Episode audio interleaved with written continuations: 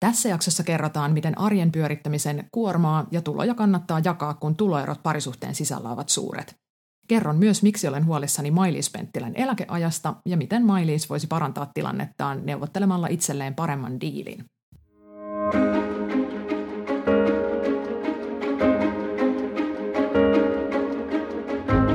Tässä podcastissa pyritään luomaan parempaa arkea ja onnellisempaa elämää ratkomalla arjen pulmatilanteita ja parisuhdeongelmia lempeän liinisti insinööriekonomi mentaliteetilla.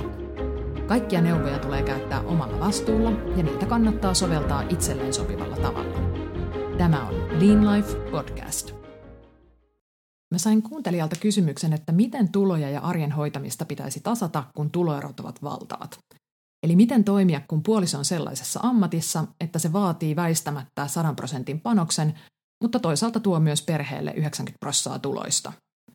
Ja esimerkkiammatteina mainittiin muun muassa huippurheilijat, yrittäjät tai haastavissa kansainvälisissä töissä työskentelevät ihmiset. Tässä on mun mielestä monta eri tasoista haastetta, joista osa on helpompi ja osa vaikeampi ratkaista. Mutta aloitetaan eka helpommista ja siirrytään sitten pikkuhiljaa vaikeampiin.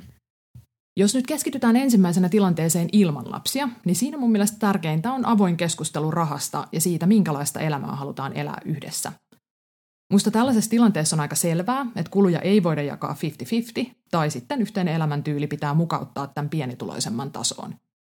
Usein kuitenkin ihmiset haluaa vähän myös nauttia ansaitsemastaan rahasta, ja jos tämä varakkaampi puoliso siis esimerkiksi haluaa, että te asutte kalliimmassa asunnossa, teette kalliimpia lomamatkoja tai syötte useammin hienoissa ravintoloissa, niin silloin musta on hyvin selvää, että hänen tulee maksaa niistä koituvista kuluista suurempi osa.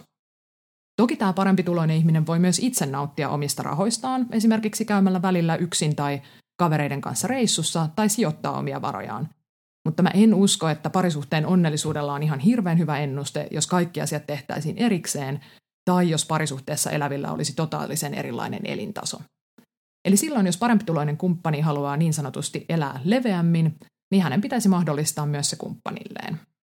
Me ollaan koko parisuhteemme ajan jaettu niin sanottuja juoksevia kuluja suhteessa nettotuloihin, ja sen lisäksi mä oon parempi tulosena saattanut esimerkiksi maksaa isomman osuuden lomamatkan kuluista, jotta me voitiin lähteä kalliimpaan kohteeseen.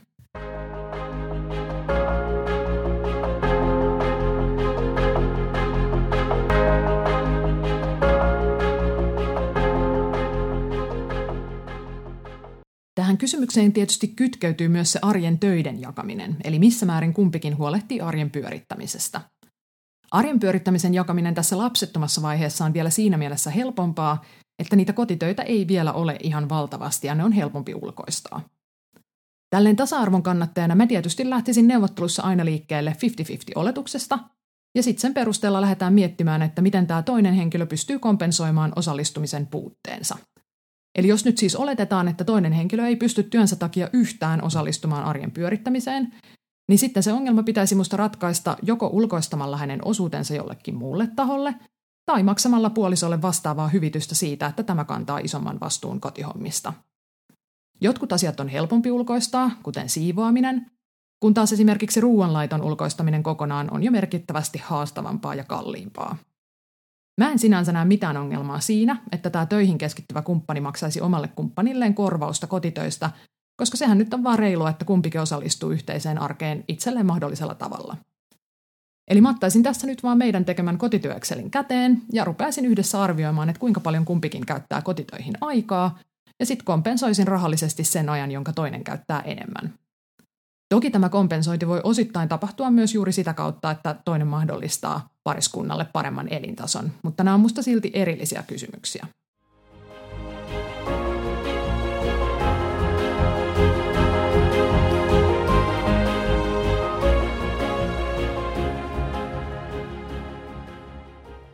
Jos nyt siirrytään sitten pikkuhiljaa vähän vaikeampiin keisseihin, niin yksi niistä on tietysti se, että jos toinen muuttaa toisen perässä ulkomaille – Mä oon itse elänyt yhteensä reilu kaksi ja puoli vuotta kaukosuhteessa kahden eri miehen kanssa ja ymmärrän siksi hyvin, että pidemmän päälle se ei vaan oikein ole toimiva ratkaisu.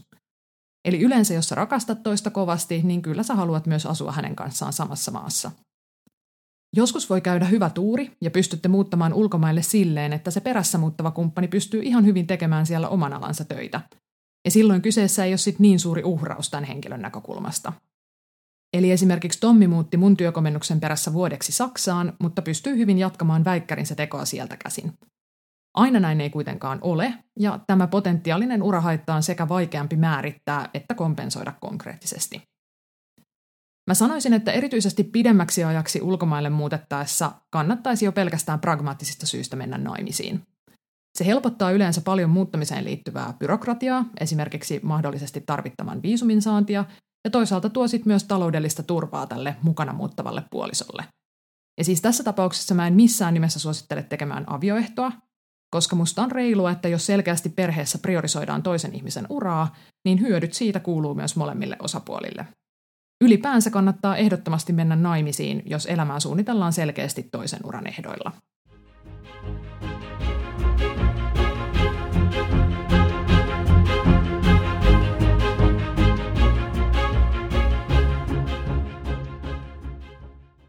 No jos sitten mennään tähän, että mitä nyt, jos on niitä lapsia, niin lapsissa haaste on siinä, että vastuu niistä on hyvin kokonaisvaltaista ja jatkuvaa. Et jos ajatellaan, että vaikka keskikokoisen kämpän siivoamisen pystyy hoitamaan yleensä parissa tunnissa, niin lapsista pitääkin pitää huolta vähän niin kuin koko ajan ja sen lisäksi niistä seuraa erilaisten kotitöiden määrän dramaattinen kasvu. Tässä skenaariossa, että toisen työ ei jousta yhtään, tarkoittaa se yleensä siis sitä, että vain toinen kumppani jää kotiin lasten kanssa ja joutuu vastaamaan arjen pyörittämisestä. Tätä dilemmaa pystyy joiltain osin ratkomaan samoin keinoin kuin kotitöiden jakoa, eli palkkaamalla esimerkiksi lastenhoitajan, joka tukee lastenhoidossa ja mahdollistaa tälle toiselle vanhemmalle joko paremmin työssäkäynnin tai muuten oman ajan esim. harrastamiseen tai urheiluun. Lastenhoitoa ei kuitenkaan voi, eikä kukaan varmaan haluakaan ihan samalla tavalla ulkoistaa. Ja se ei myöskään ihan samalla tavalla vähennä sitä henkistä taakkaa, joka tulee esimerkiksi siitä, että olet monta iltaa putkeen yksin vastuussa lasten nukuttamisesta ja joudut yksin kestämään lasten itku- ja uhmakohtauksia. Tähän ei siis mun mielestä ole olemassa mitään helppoja ratkaisuja, mutta musta olennaista olisi jälleen kerran se, että se toisen suurempi panos kompensoidaan jollain tavalla. Erinomainen tapa on esimerkiksi, että tämä töihin keskittyvä puoliso sijoittaa toisen kumppanin puolesta, esimerkiksi maksamalla toisen nimissä olevaa asuntolainaa tai ihan sijoittamalla vaikka indeksirahastoon. Jälleen kerran mä lähtisin siitä oletuksesta, että lapset hoidetaan lähtökohtaisesti 50-50, ja tästä poikkeava järjestely täytyy sitten tavalla tai toisella neuvotella ja kompensoida. Lisäksi tällaisessa tilanteessa myös tietty muun turvaverkon rakentamisen merkitys korostuu ja on tosi tärkeää, että yksin arkea pyörittävä vanhempi pitää huolta omasta jaksamisestaan. Harvemmin kukaan kumppanikaan kuitenkaan ihan 24-7 töitä tekee, eli silloin on hyvä miettiä, että miten sitten tämä päävastuun arjesta kantava vanhempi saisi enemmän omaa aikaa esimerkiksi viikonloppuisin tai pääsisi välillä yksin lomalle ilman lapsia.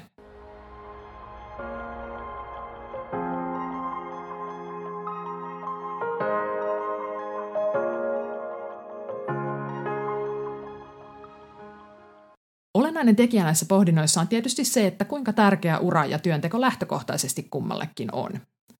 Mä huomaan, että koska mulle itselleni työnteolla on tärkeä rooli itseni toteuttamisessa ja mä pidän tosi paljon mun töistä, niin mulle omasta urasta luopuminen olisi aika iso uhraus. Mutta eihän näin tietenkään ole kaikkien kohdalla ja moni saattaa ihan nauttia kotona olemisesta ja siitä, että oma päätyö on perheen ja kodin hoitaminen. Riippumatta kuitenkin siitä, mikä sun suhtautuminen uraan on, mä oon joka tapauksessa sitä mieltä, että olisi tosi tärkeää tehdä nämä päätökset yhdessä, hyvin tietoisesti ja ajatella asioita myös pitkällä tähtäimellä. Pitkä kotonaolo ja oman uran depriorisoiminen kuitenkin väistämättä heikentää yleensä juuri naisten taloudellista asemaa jopa aika dramaattisesti, ja ne vaikutukset näkyy nimenomaan vasta pitkän ajan kuluttua. Eli siksi kannattaisi miettiä näitä ratkaisuja myös siitä näkökulmasta, että miltä tilanne näyttää vaikka 20 vuoden päästä – eikä pelkästään, että tuntuuko tämä tässä tilanteessa järkevältä vaihtoehdolta. Mä luin tuossa taanoin julkiskaunotar Mailis Penttilästä, joka kertoi jääneensä tosi mielellään kotirouvaksi, koska hänen IT-miljonäärimiehensä tienaa niin paljon enemmän, että ei hänen kannata tehdä töitä. Niin kyllä mä vähän huolestuin Mailisin eläkeajasta. Että jos hän ei nyt tee mitään töitä moneen vuoteen ja he eivät ole naimisissa, niin Mailisin oma taloudellinen asema on kyllä aika riskaabeli. Ja mä haluan korostaa, että mä en missään nimessä tuomitse tätä Mailisin valintaa arvovalintana. Ei mua haittaa se, että muut on mielellään kotirouvia. Mutta näin kanssasiskona mä toivoisin, että hän neuvottelisi itselleen sitten ainakin riittävän hyvän diilin. Eli joko menisi naimisiin ilman avioehtoa, tai sitten sopisi, että mies sijoittaa myös hänen nimissään rahaa tulevaisuuden varalle. Mä näen, että isoin riski tällaisessa yhden uran kuviossa on se, että toinen osapuoli vähän puolihuolimattomasti ajautuu kantamaan päävastuun arjen pyörittämisestä. Että hän jää esimerkiksi vuosiksi kotiin lasten kanssa ja sitten yhtäkkiä huomaakin, että on huomattavasti vaikeampi palata työelämään mielekkääseen duuniin. Et eka ajatellaan, että no hei, musta on ihan kiva olla jonkun aikaa lasten kanssa kotona, mutta sitten se pätkä venyykin pitkäksi ja yhtäkkiä havahdutaan siihen, että ei enää pidäkään siitä asetelmasta. Eli kannattaa kuunnella itseään aika herkällä korvalla, ja jos alkaa tuntua siltä, että tämä kuvio ei nyt enää toimikaan mulle, niin kannattaa sitten rohkeasti vaan avata se keskustelu, että miten tätä tilannetta voitaisiin muuttaa ja parantaa. Et ei kannata venata siihen asti, että on täysin katkeroitunut ja avioeron partaalla. Eli yhteenvetona mä sanoisin, että jos teidän parisuhteessa eletään täysin toisen uran ehdoilla, niin tehkää se päätös hyvin tietoisesti ja sopikaa, että miten tämä toinen voi sitten tukea arjen pyörittämistä esimerkiksi maksamalla siivoajan tai lastenhoitajan. Ja neuvotelkaa itsellenne myös taloudellisesti järkevä diili, koska on vain reilua, että molemmat hyötyy toisen uran eteen tehdyistä panostuksista. Mä lisään tähän jakson linkkeihin myös kiinnostavan kirjan Jennifer Bettiglierin Couples That Work, jossa on mun mielestä hyvin käsitelty tätä kahden uran dilemmaa ja tarjottu myös erilaisia ratkaisuja siihen. Tässä kaikki tällä kertaa. Seuraamalla Instassa tiliä at Sonja Rajala saat aina ensimmäisenä uusimmat Lean Life Updateit. Lisää kiinnostavia sisältöjä löydät myös blogistamme osoitteessa www.leanlife.fi. Voit lähettää omia kysymyksiäsi tai ehdotuksia kiinnostavista haastateltavista joko Insta dm tai nettisivujemme yhteydenottolomakkeen kautta.